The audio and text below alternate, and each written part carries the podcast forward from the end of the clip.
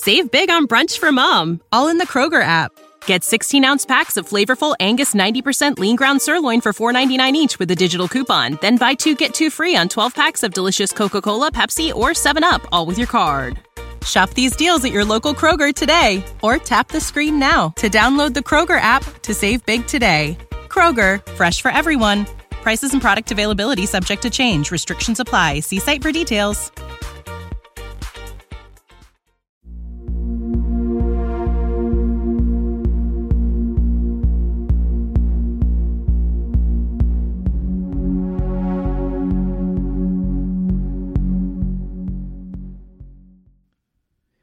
Hello, and welcome to the From the Shadows podcast.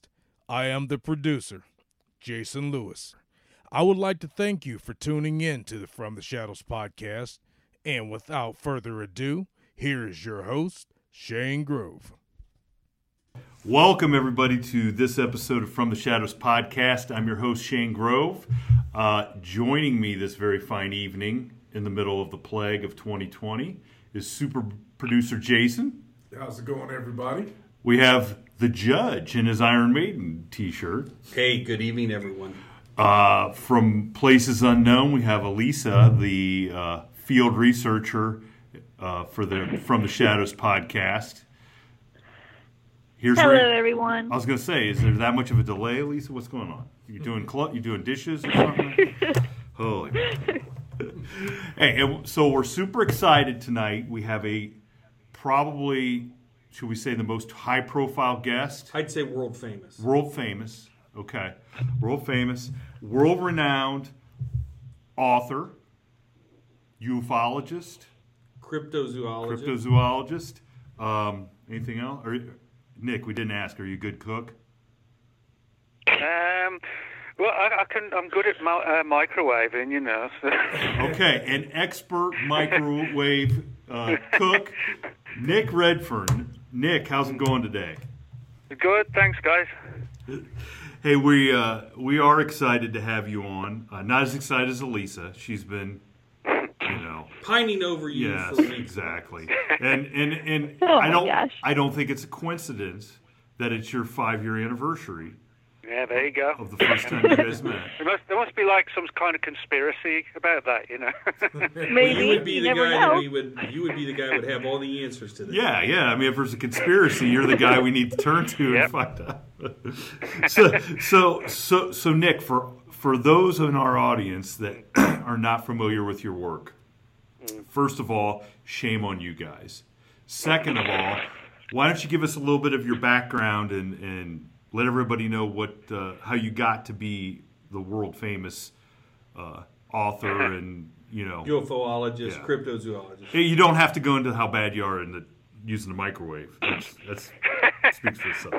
Well, yeah, I mean, I, I, am good at microwaving, but joking aside, I do like to cook actually. So, um, but uh, so I'm, I'm, okay. I've got like plenty of food in, and um, you know, I'll be all right for a couple of months. So. that's very that's very reassuring. That's very reassuring. but um, yeah, to sort of get to your um, your question, um, my interest in all this goes back to when I was just a, a little kid, and in uh, I was about five or six, and um, my parents took me on a vacation to Scotland and of course, if you're going to go to Scotland, uh, you've got to go to Loch Ness, and that's what we did. And, um, and my, my dad uh, took me down to the shores of Loch Ness, and I still have a few fragments of memories of him taking me down there and sort of carrying me down to the loch, and then telling me the story of the Loch Ness monsters. And um, and that sort of really got me excited. You know, when you're about four, five, something like that, and um, and it sort of really, even at that age, excited me, you know, that there were monsters, quote, in the water. And we sat there, you know, looking out like most people do, you know, hoping to see something. Um, and I never forgot that first trip to Loch Ness. And um, when I was about eight or nine, I started to read um, books by people like Brad Steiger and, um, you know, some of the early books on um, the paranormal and things like that.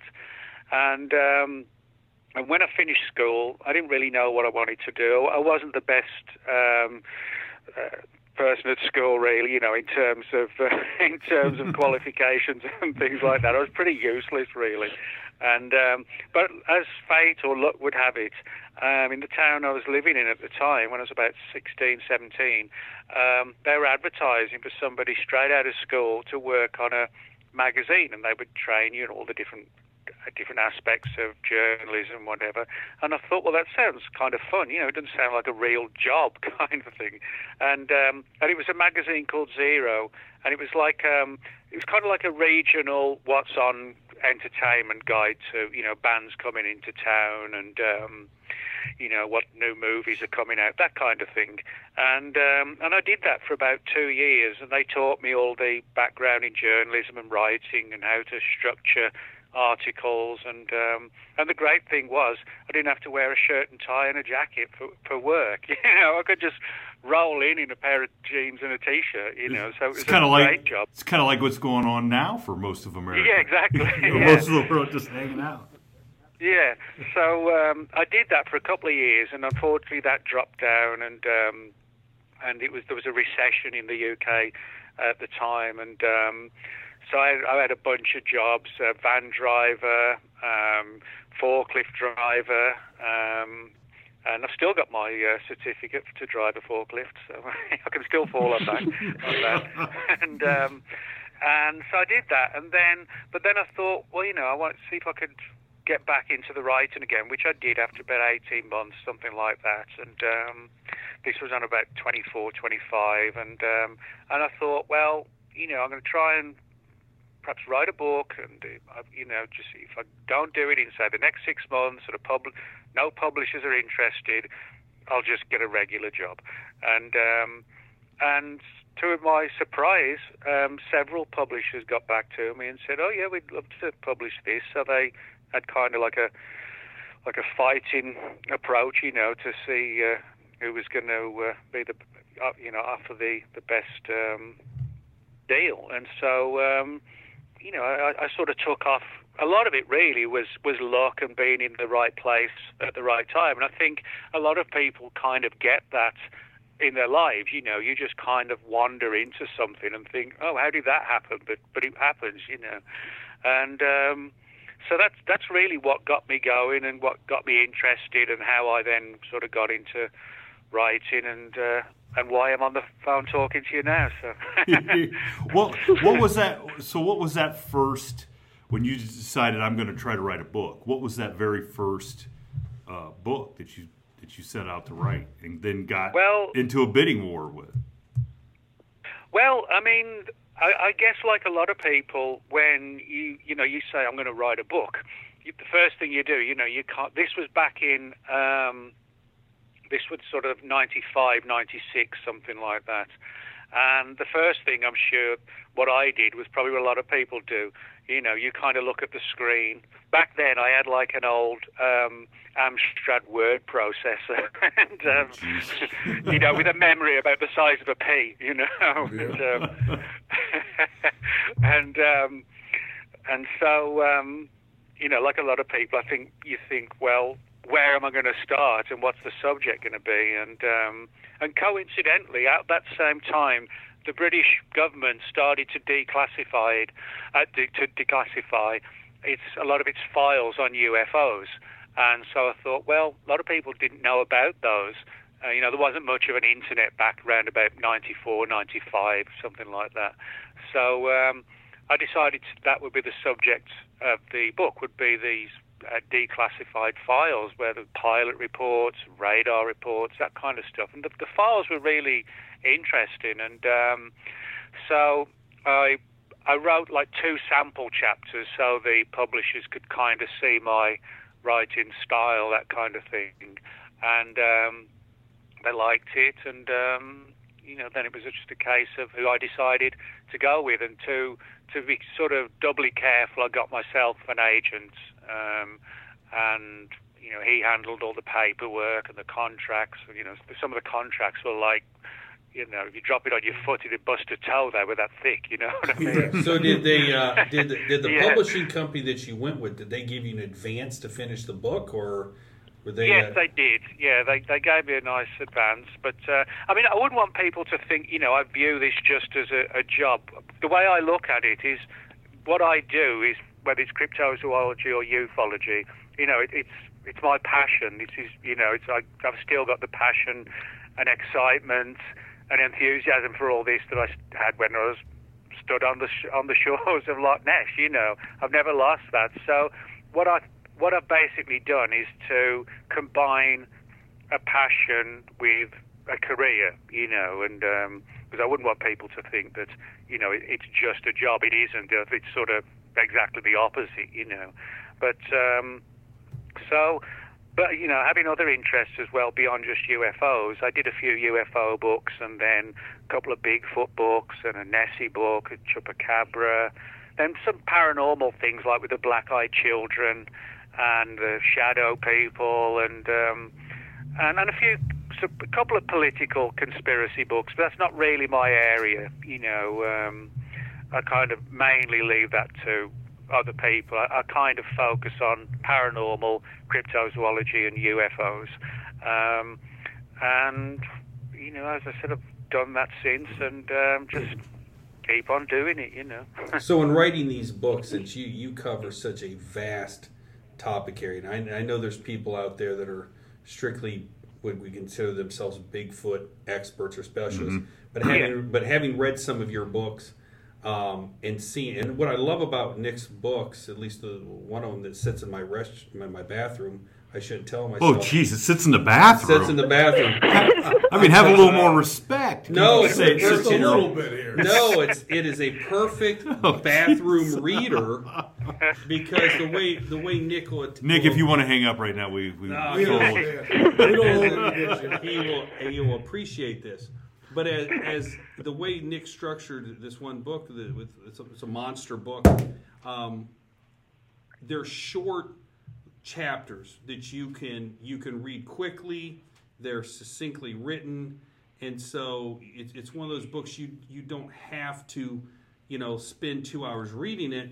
You can sit down for five minutes, ten minutes, whatever it is, and you can get a lot of information, a lot of good stuff. You do realize that the next time he sits down to write a book, he's going to like be thinking, okay, so can the judge get done in the bathroom in the time it takes takes me to write this? Absolutely. So Nick, next time you oh my start writing, God. let's say, listen, how long would it take the judge to read this Wow, in in the crapper? But it is. It's a it's a it's a per. But th- that book is well, it's a it's a very large book, but it. Uh, Which, which book was it? The Bigfoot book was it? that? no, it was the it's the uh, the monsters. Uh, what's the exact title of it? Oh gosh, I'm sorry. Not not the one just called the Monster Book. Not that one. Uh, I don't think. No, no, no. It's not that one. It is. Um, Three Men Seeking Monsters. No, that that I have a lot of questions Oh, for you yeah, about. yeah, me on yeah. that. Yes, That we one did. I Um, we, we had. Trying we- to think what else it might have been. Uh, I'm looking right now. I did what I memoirs I can see the cover. I can see the cover because it's sitting on the on the, the back of my toilet. Oh, Jeez. Oh, well, this interview just went right in the crapper. What's on the cover? What's on the cover? it's a it, it's it's a picture. Oh, it starts with the word monsters. I'm telling you, that's what it says. I'm, I was less worried about the title. of the Oh, book. um, Monster Diary. yes, that's it right there. It's got like a mammoth, like an old mammoth on the front. Yes, it does. Oh, okay, yeah, that that We're- one's about uh, yeah, that came about ten years ago. But uh, I tend to, with the cryptozoology books, I sort of write them for the most part, like in like in a diary fashion, you know, like um, like a, if you're writing a journal. And uh, because I think if you're going to go on expeditions and look for these things, you might as well write the story in the way it actually happens. So, you know, with the UFO stuff, it's more kind of like documentary type writing.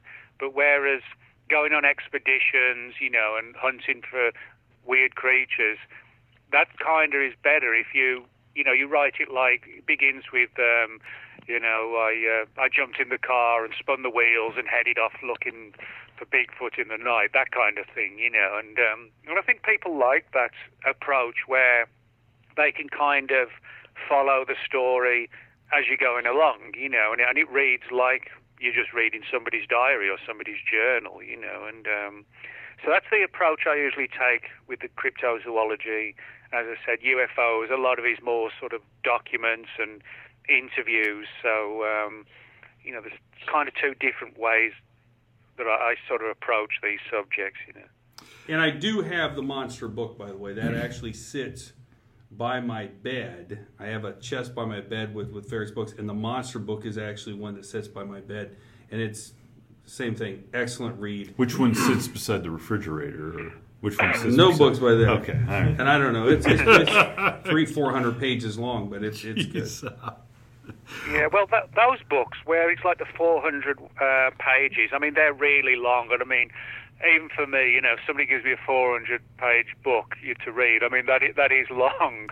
So that's why with those books, like the Monster book, instead of like having, you know, 40 chapters, long chapters, or whatever, in 400 pages, you, well, you'll know from the book, I kind of do them like in A to Z style, and there'll be like four pages on the Yeti, five pa- uh, pages on Bigfoot, and then six on Nessie, and four on the Chupacabra. So people, because they're such long books, some of those, the 400 pages one, you know, you can actually dip in them wherever you want because you don't have to sort of read from page one to 400.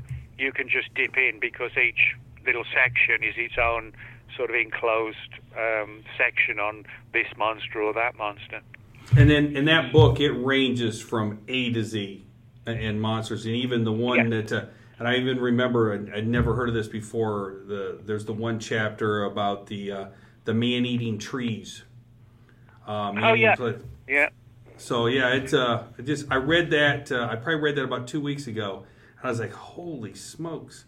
Manny. Well, yeah. I mean, um, I mean, the book's called the Monster Book, and technically, you know, everything is in the book is a monster. And so I thought, well, you know, there are these stories and legends of sort of man-eating plants, and um, you know, in places like the you know South American jungle, the um, rainforest, things like that. So I thought, well, you know, that's if if you've got sort of plants that can you know devour people, that's pretty much a monster. So so even though it's not like a two-legged or a four-legged monster, you know, it, and it's a, it's a, it's um, you know, some sort of giant plants, it's still a monster, technically speaking. So. See, this is why I don't garden. This is why I don't. Why I don't Among, I would encourage all of our readers, all all of our listeners out there, if if you want a, a book that A to Z touches on a lot of different monsters and really good topics, pick up Nick's monster book because it hits so many different topic areas. It's fascinating.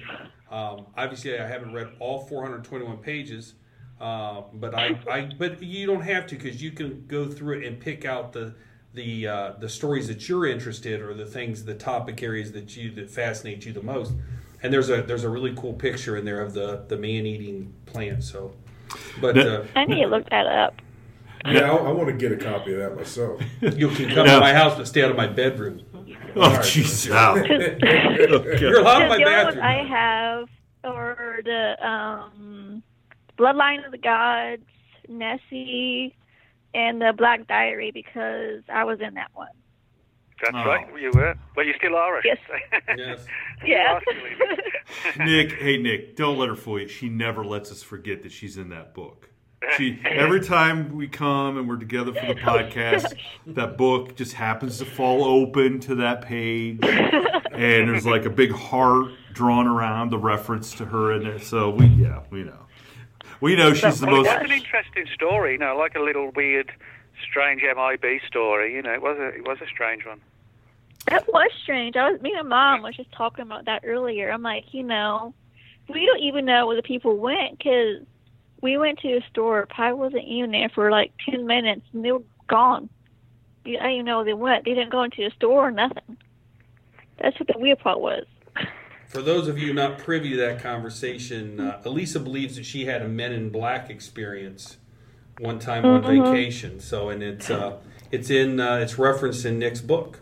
Did you break it to her? There was just a couple guys trying to get her phone number, and when she turned them down, they just She took did, off. say, she did say that they gave her Oh the my hairy God. eyeball. They gave her They the. gave her the hairy eyeball. Hey, Nick, now Nick, you mentioned one thing. Well, a couple th- things I wanted to ask you about.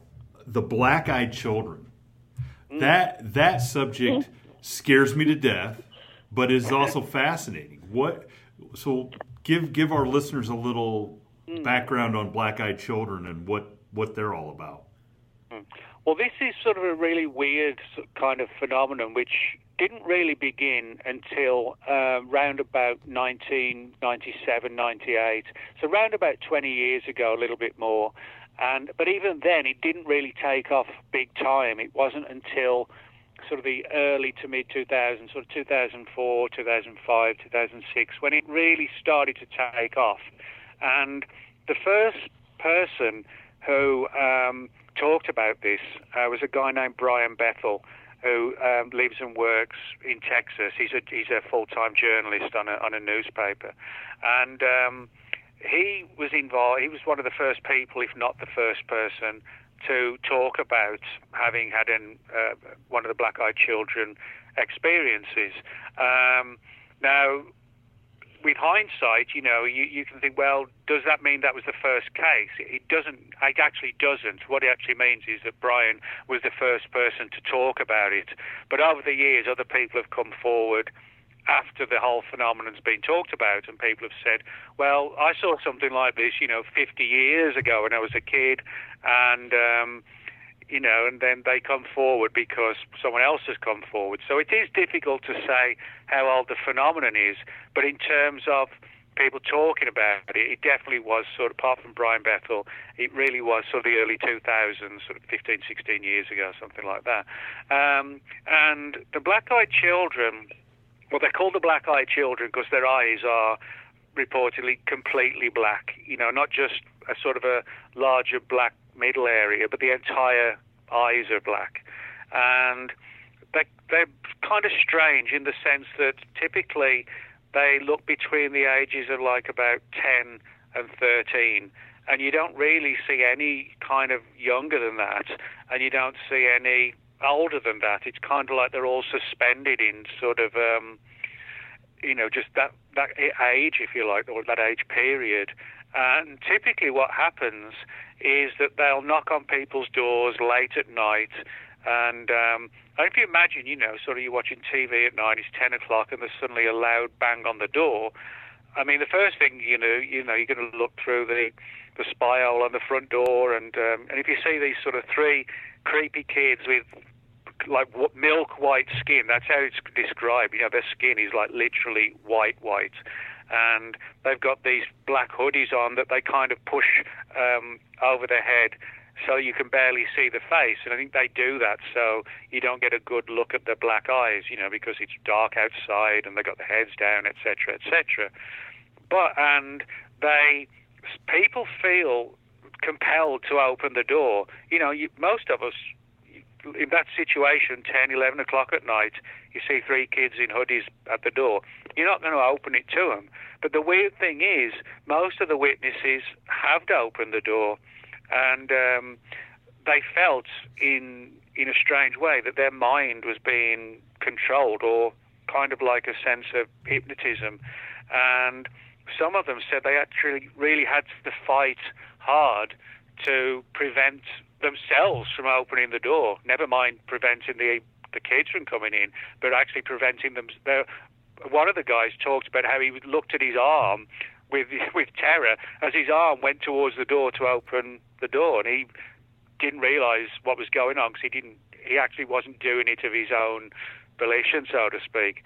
Um, and in the several cases, there aren't many cases where they have managed to get in, but in the cases where they have got into people's homes, the witnesses have said literally within minutes that they've started to feel sort of weak and tired and crashing like like a diabetic would crash, you know, if they hadn't had food for 10 hours or whatever, you know, and they get the shakes and they feel ill and clammy and cold.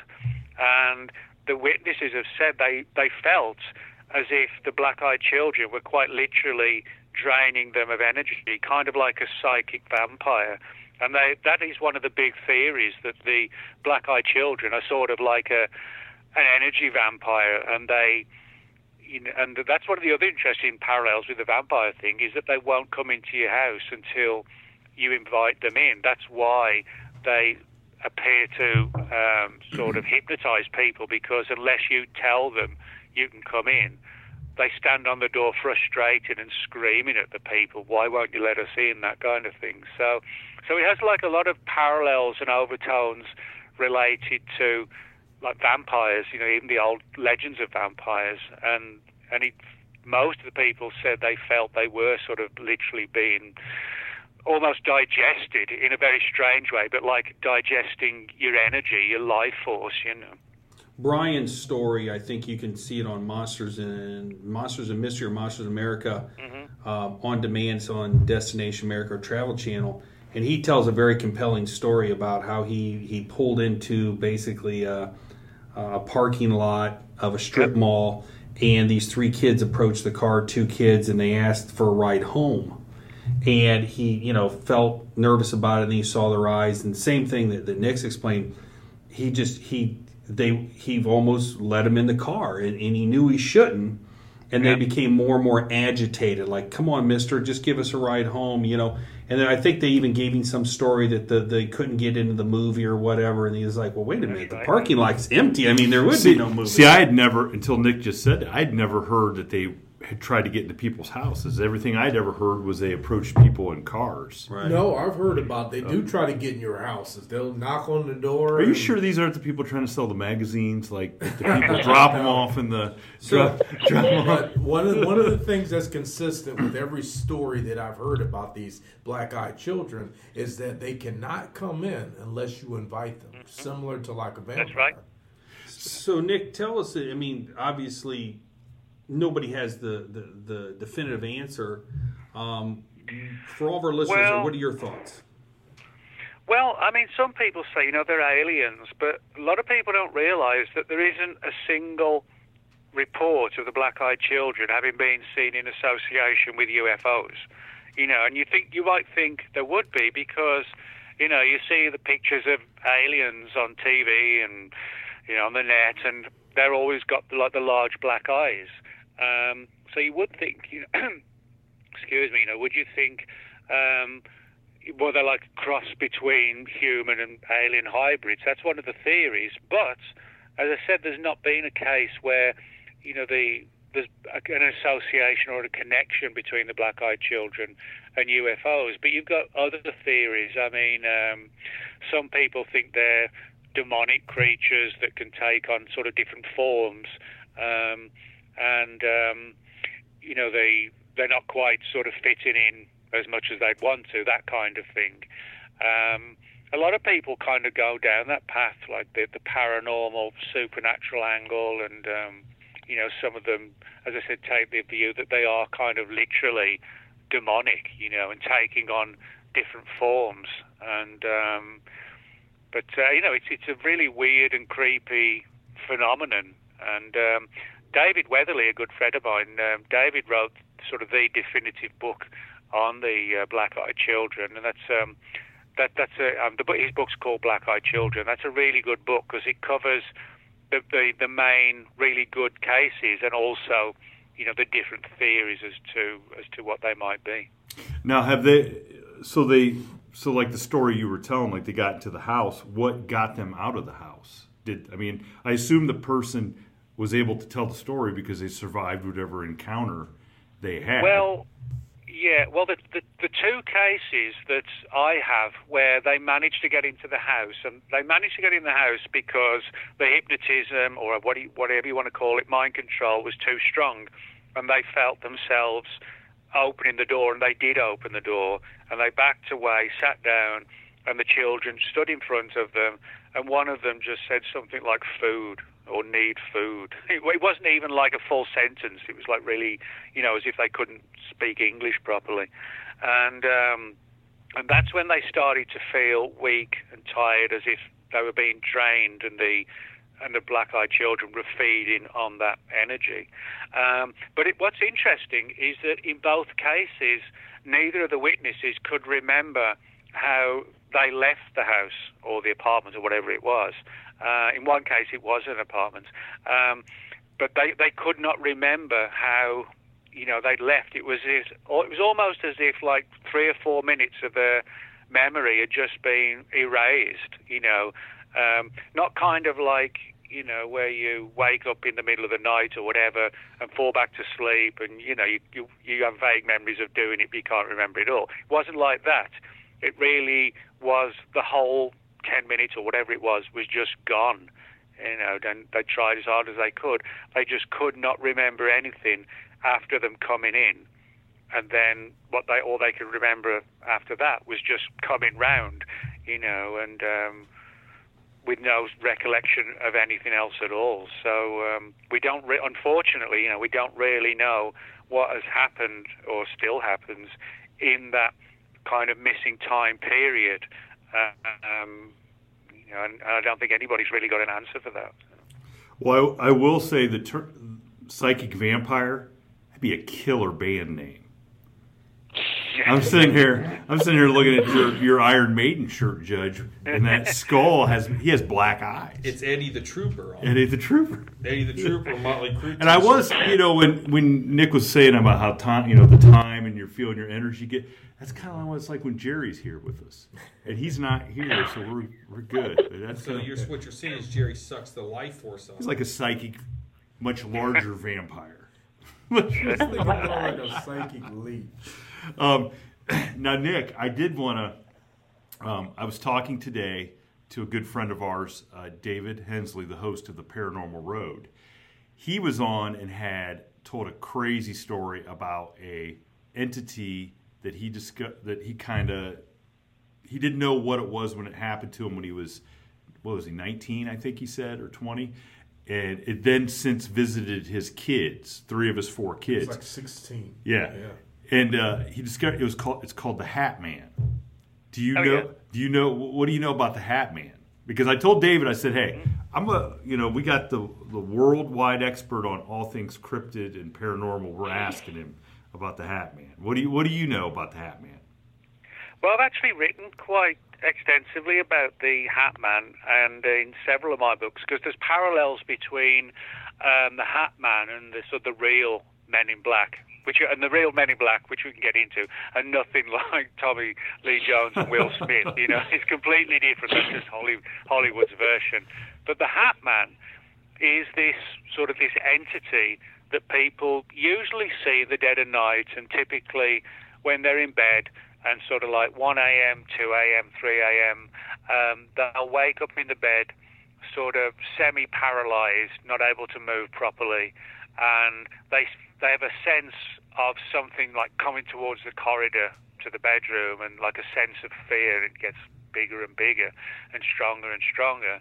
Or sometimes they just wake up and the, this figure is already looming over them, and it's it's basically like um, like a imagine something like a, an intelligent um, self um, uh, kind of shadow. You know, like a when when we leave our shadows. You know, when we're we're walking along. But you imagine something that looks like a shadow, but which is an intelligent shadow, if you like, and that just and can follow you. And it's called the Hat Man because the outline of the shadow is sort of like a guy in a in a black suit and an old style fedora hat, you know, the the kind of hat that the guys would wear um, back in the 30s and 40s and 50s. You know, the, the kind of hat you would see in like some old black and white 1950s gangster movie. Yep. You know, those yep. all those with old a full hats, with a full zoot suit. With a full zoot suit. Yeah, exactly. Yeah, yes. you're right because they wear the suits as well. But um, but they dress in totally black. Um, sometimes they're described as having these self um, glowing um, red eyes not always. That is not the, the red eyes aren't always there, but the the hat and the suit is always the same, and it's always shadowy and dark. And sometimes they just loom over you in, in the bed and terrorize people. Uh, other, and then they leave, they back away. On other occasions, uh, people just see them um, out of the corner of their eye. And um, and what I've found uh, to be particularly interesting is that I've I've got a quite a few cases where people were sort of digging into the world of the paranormal and the occult and and digging more and more into it.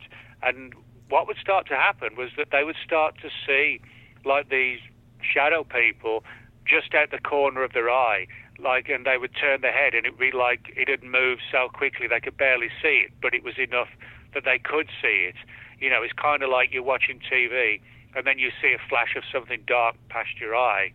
And I've got a lot of cases in relation to the shadow people like that, where people just sitting on the couch, you know, and then by the kitchen door or something, they see this sort of six foot tall dark shadow, but it goes so fast they can barely see it, but they knew they did see it. So there's a lot of similarities, um, you know, with the, the Hat Man. And um, the Nick, Hat I- Man is. Co- Nick, can I jump in there? When my daughter, when my daughter was about nine, ten years old, we had moved into this house, and she started telling me in the mornings that she saw the shadow of a guy with a big hat in a trench coat that was in her room, and it uh, you know really freaked her out. You know, really, she was scared. I said, "Well, why didn't you get up and come and get me?" Oh, I was too scared to get out of bed. I just laid there. How long did you see it? It seemed like ten minutes, and she uh, and then she went to her mom's house and she saw the same thing there, and then she came back and she had no reference to what it isn't like she had seen this on TV and was you know mimicking it. And then she said that she saw it like lean its head back and open its mouth, making like a laughing motion, but she didn't hear any sound. And then it creeped out of the room and went to open my door, and then she pulled the covers over her head, and I'm like, "Well, gee, that is Gee, thanks for warning me, Thanks for kid. reporting it. So, so I had you know, never, really, you know, something like that, that happened to you. Never mind as a as a kid, you know. Never mind as an adult as well, you know. Good luck, So- good luck, Dad. Hopefully, the, But see, I'd never, Yeah. I'd never, you know, I've, I've been a big cryptid guy uh, for many years, but I'd never had really heard about this. And then I started doing some research, and it's like, you know, fill us in. These reports all over the world, people see the exact same thing. well, now, now, Nick, have you ever come across a report where the Hat Man spoke to its victim? You know, it's funny you should say that because I actually haven't. Um, all the ones, I mean, I'm, I can't speak obviously for every investigator of the the Shadow People and the Hat Man, which is kind of like the um, a combined thing. But um, all the ones I've got, the people just w- kind of wake up or they're deliberately woken up, and they just see the thing standing there, and they get this sense of evil, even though it's not saying anything. Um, so yeah, the cases I've got, which is quite a few, you know, they actually don't really say anything at all. And um, and I sometimes wonder, you know, if the whole purpose again is like, um, you know, to terrify the witness, and then you know you've got all these adrenaline and all these you know chemicals pumping around your body. I, again, I wonder if it's sort of um, like a psychic vampire thing. You know, get the person, you know, the kid or the adult into a state of terror and then feed on them, you know. And that may be why a lot of people who've seen the Hat Man have said they've woken up the next morning and they just kind of feel wiped out as if they had no sleep at all, you know. So so you can kind of put a few little parallels here which might just sort of give us a few insights as to what they do and why they do it, you know, maybe in a sort of really kind of disturbing way. They come out at night and and feed on us when we're sort of vulnerable in the sleep state, possibly. Well, I'll give we'll give you the the exclusive scoop then because David Hensley, the host of the Paranormal Road podcast, he actually when he had his experience, the Hat Man spoke to him, Oh, and he said he studied case after case after case once he figured, and he had never seen another instance where the Hat Man communicated in any way. So he, you know, he didn't know whether that was he was just special in a bad way.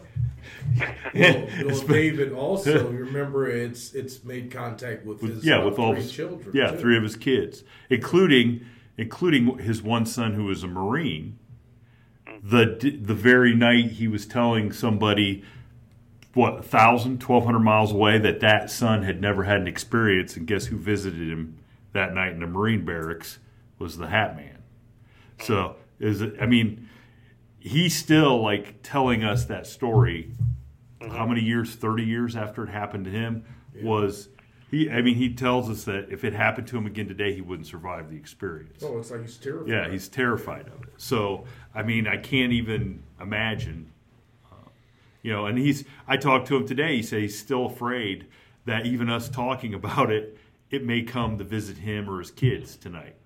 That's well, like, it's funny you should say that because there's actually quite a few cases like that where people talked about it and then it came back, or people um, decided not to talk about it and didn't talk about it for years because they thought that if they did, it might come back. So that actually is like a legitimate aspect to it. If you think about it or talk about it, it seems to to come again.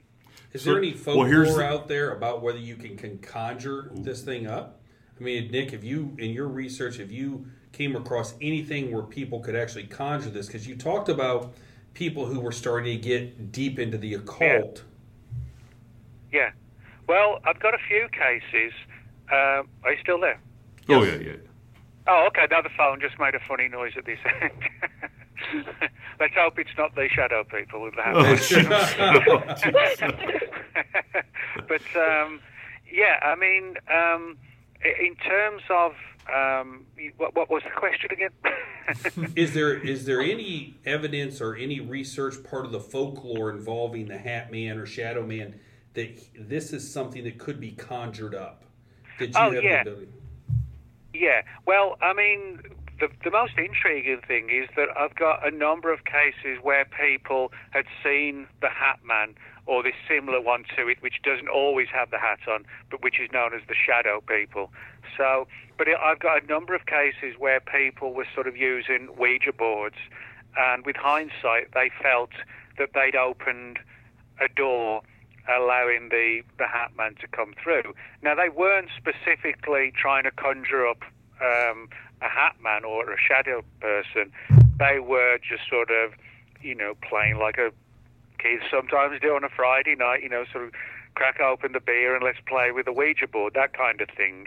Um, but there was no intention to try and, you know, sort of pull out um, a hat man.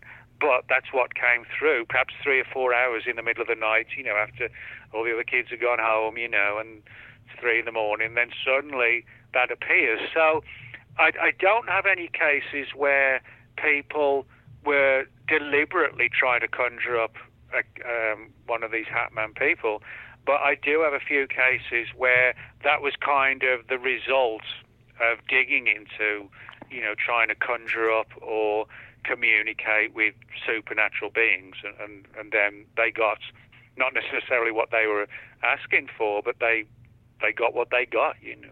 Well, here, here's the deal.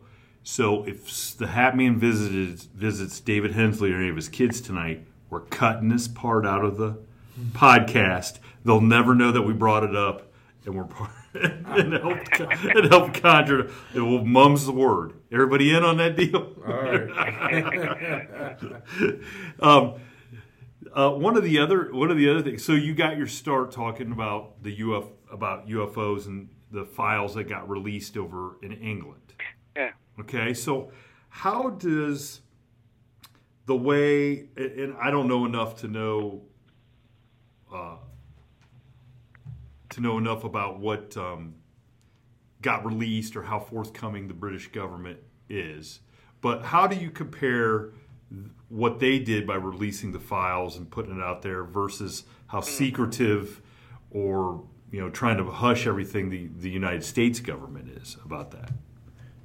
Well, I think that it takes pretty much parallels the same situation, you know, the US to the UK, in the sense that, you know, over the years, they actually, both nations have released some very interesting documents, you know, where pilots tried to uh, chase UFOs or they're picked up on radar, you know, they were seen hovering over military bases. You know, you can find official reports like that in, in a number of countries, uh, like Australia, they've released a lot of their files in Canada and uh, France and um, Brazil through their Freedom Information Act. They released a lot of files as well, but it's like in every of these one of these countries, they'll go so far and they will release some genuine, intriguing files, but you know things like dead aliens and crashed UFOs and Roswell you never get anything on that. You know, it's almost as if well they're saying, well, okay, we'll we'll give the public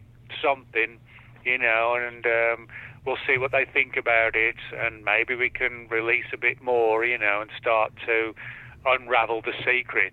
But kind of like the you know the hard evidence that you people look for, like you know, like dead aliens and alien autopsies and secret files. You know, we never get that. It's it's as if somebody decided we'll show them something, but we're not going to show them everything. You know. I I was especially intrigued about about your Roswell theory. Mm. About do you want to do you want to talk a little bit about that? Uh, I mean, I I I had never heard that angle Mm. on on that event.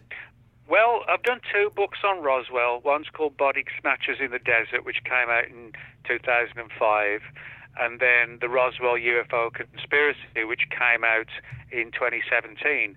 And over the years, you know, people contact you if you write a book or they see you on TV. You know, they'll contact you and say, "Hey, you know, uh, saw you on the show. I wanted to share something I knew," and that was kind of like what happened. And over the uh, to sort of like sort of um, trim it down, um, I spoke to a, a number of uh, old timers in the military and the intelligence community who said that yes, something actually really weird did happen out in the deserts just outside of New Mexico, of uh, Roswell, New Mexico, in the summer of 1947. But they said, well, but but it wasn't an ET event. It wasn't a UFO crash, and and they said the primary reason why the whole thing was hidden no- was not because of um, like an alien crash, but because the, the it basically revolved around secret, top secret experiments using um, high flying balloons and devices that um, and craft that would sort of go up to the higher levels of the stratosphere. When when the government and the military was sort of doing uh, work and research into how the human body could be affected by alti- high altitude and cosmic rays and they said that the the so-called UFO crash was one of these top secret um, vehicles that was sort of um, sent up in with a rocket, kind of like with the Apollo rockets, and then you would have what part which would come away and detach and uh, and sort of come to the ground with a huge balloon, and that. Um, because this was the early years of the Cold War and right after the Second World War, and didn't want the Russians to find out, they hid the um, the truth of it behind like um, a UFO banner. Now, of course, you know it could be the truth is the exact opposite that the other, you know, the the, the, aliens really did crash, and you know that um, and that they used the high altitude experiments as a cover for a real UFO crash. So, but I don't think we'll ever know the answer. But I did find some genuinely interesting data that showed how some really weird experiments were going on in New Mexico in the summer of 1947 because a lot of German scientists were brought over uh, with a program called Operation Paperclip in the 40s after the Second World War, secretly brought over to continue their rocket experiments in New Mexico, and um, and on top of that, they would fly. They were sort of um, sending monkeys and chimpanzees in, in experiments, even in, even pigs in some um, examples, to see how they would be affected or not affected by high altitude and cosmic rays and things like that.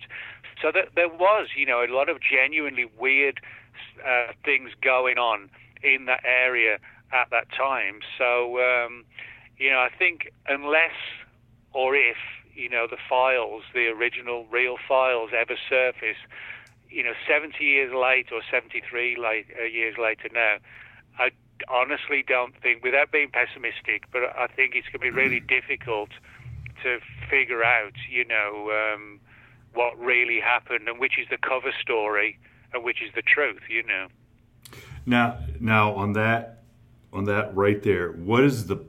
This just came to me. What's the best piece of anonymous evidence you ever got in the mail that blew your mind, but you didn't know that you couldn't couldn't back it up enough to release it and tell anybody? Well, well, I mean that's a that's a good question. I mean, when I if I, if I get data and information, you know, the story only goes one way or two ways or whatever.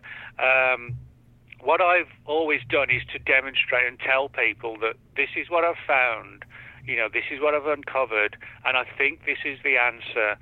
And you know, I've got this data, and I've got you know these interviewees, and I've put a story together, and I think this is the answer. But what I don't do, I don't force it down people's throats because you can never be sure, particularly when you're dealing with like whistleblowers and things like that. You you don't know if you can trust them even. You know, are they trying to push you down a different avenue? So, in that sense, I'm always careful to tell people, you know, this is what I was told, rather than me say, I know for sure this is true. When, you know, if you're honest with yourself, you don't know because there's so many sort of halls of mirrors, you know, in these in, within these secrets relating to UFOs that you just don't know who's giving you a true story and who isn't. So when you talk about, you know, there have been a couple of occasions, only a couple, where literally things were dropped on the doorstep, literally overnight. You know, I'd gone to bed like midnight the night before, and there was like a package on the um, on the doorstep, and one of them was back in 2016, and it was basically uh, a bunch of material that an old timer guy had put together on the, the so-called Philadelphia experiment. And for people who don't know about this, it goes back to 1943 and supposedly a top secret U.S. Navy program to try and make a, um, a Navy battleship um, into uh, to make it sort of um, to where it couldn't be picked up on radar. It'd be like radar invisible, but the whole thing went wrong, and some of the sailors um, reportedly died when the ship literally became briefly uh, invisible. And I was looking into this at, this back in 2016. I was putting feelers out, and I had a really weird call from this old guy who said that um, he could help. And you know, I didn't know if it was just somebody playing a prank or not. You know, when when you got a call, you know, private call, that kind of thing, and you got this old guy, well, he clearly was an old guy, um, you know, telling you this story about what he knew about this uh, Philadelphia experiment.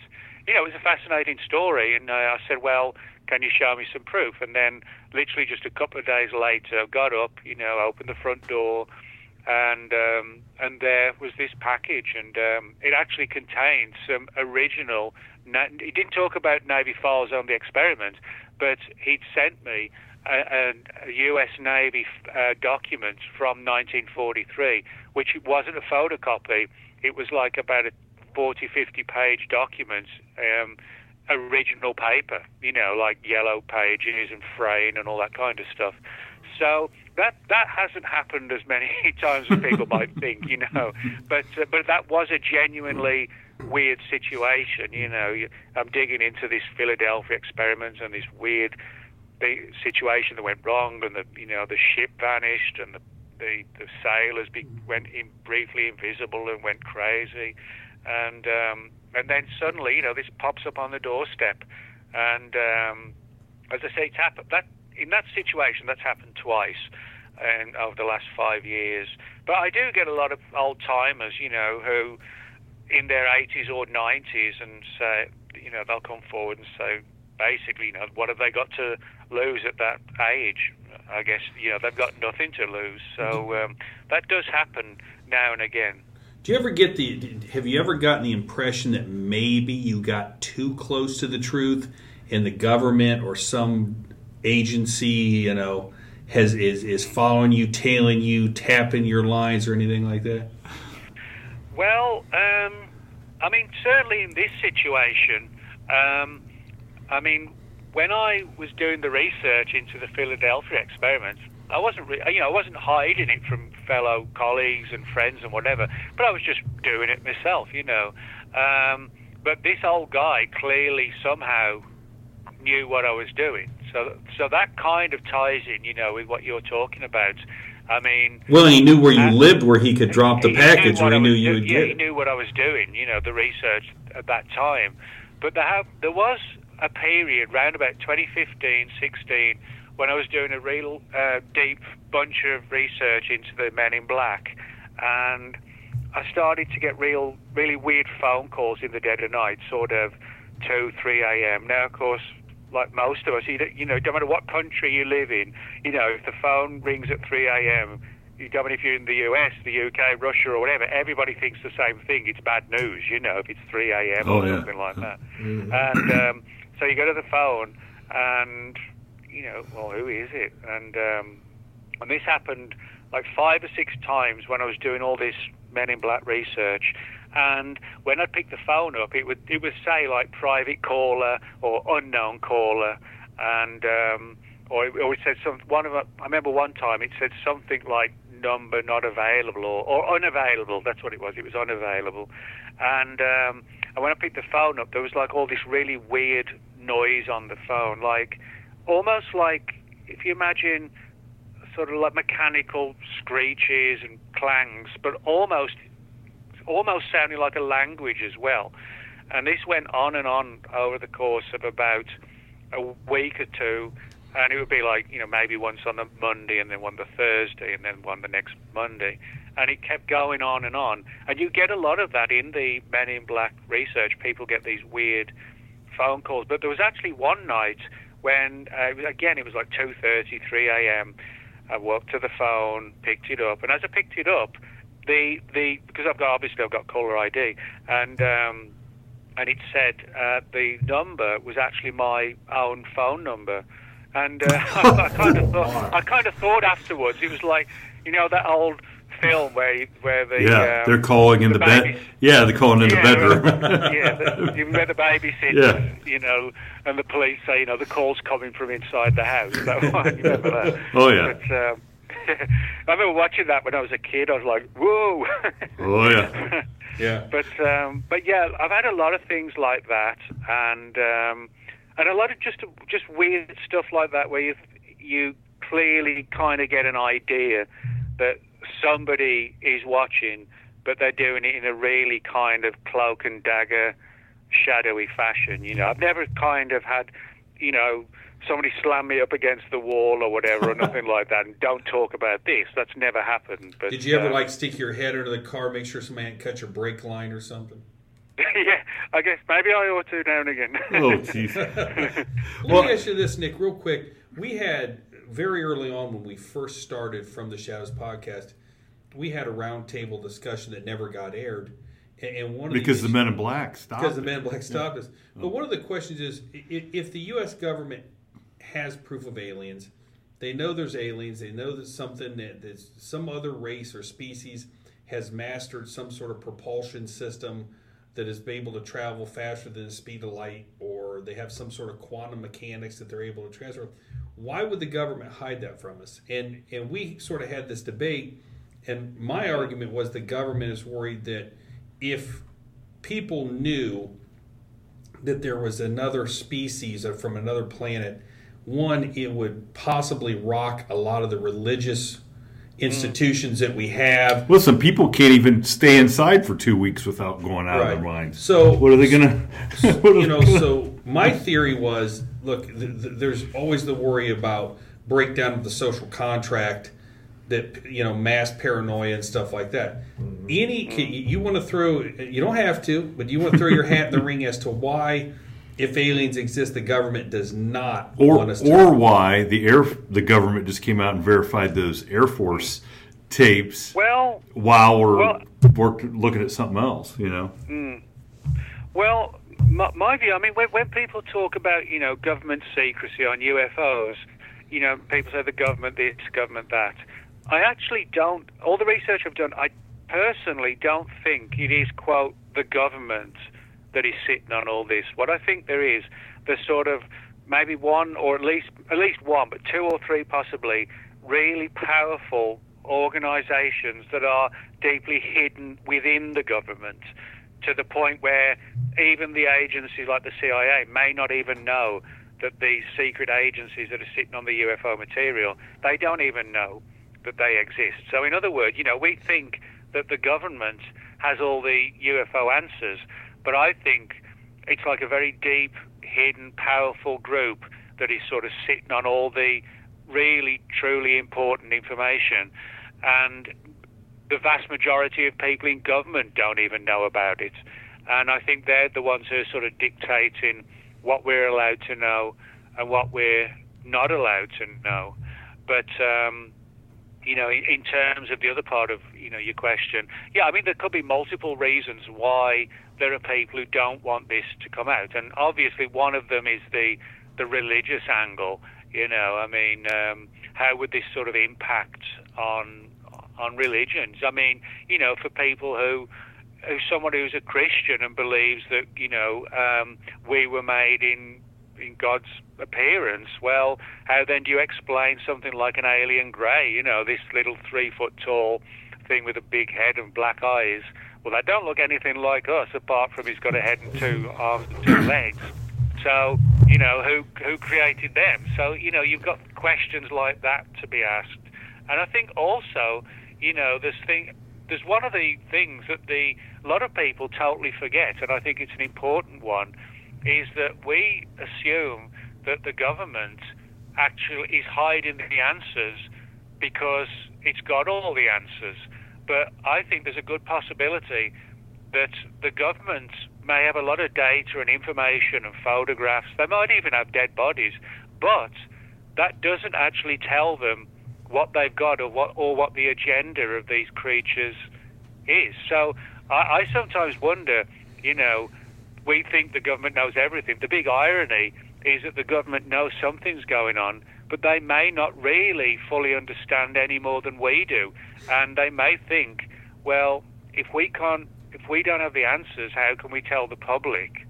So, you know, a lot of people don't think of that. That the idea that the government may be hiding things because they actually don't know what's going on, rather than that they do know what's going on. It's pro- it's probably better for them to for people to think oh they know what's going on and they're hiding it than Yeah. to actually Yeah. think Say, hey, God we they don't know know." anything they don't know anything Well, I mean, the- Exactly. the- the- Yeah. you'd have to concede. I mean, if the government had bodies, they would have to concede. Ladies and gentlemen, that's all the time that we have this week. So tune in next week as we continue this amazing interview with Nick Redfern. Please visit us on our Facebook page, which is facebook.com forward slash From the Shadows Podcast, and on our Instagram page at instagram.com forward slash From the Shadows Podcast. You can visit our webpage at From the Shadows Podcast GoDaddySites.com or contribute to our Facebook discussion page called After the Shadows and tweet us on our Twitter feed at twitter.com forward slash podcast underscore from. Thank you for joining us, and we look forward to hearing from you all. Until next time, never shy away from the darkness or what may be lurking in the shadows. We are out.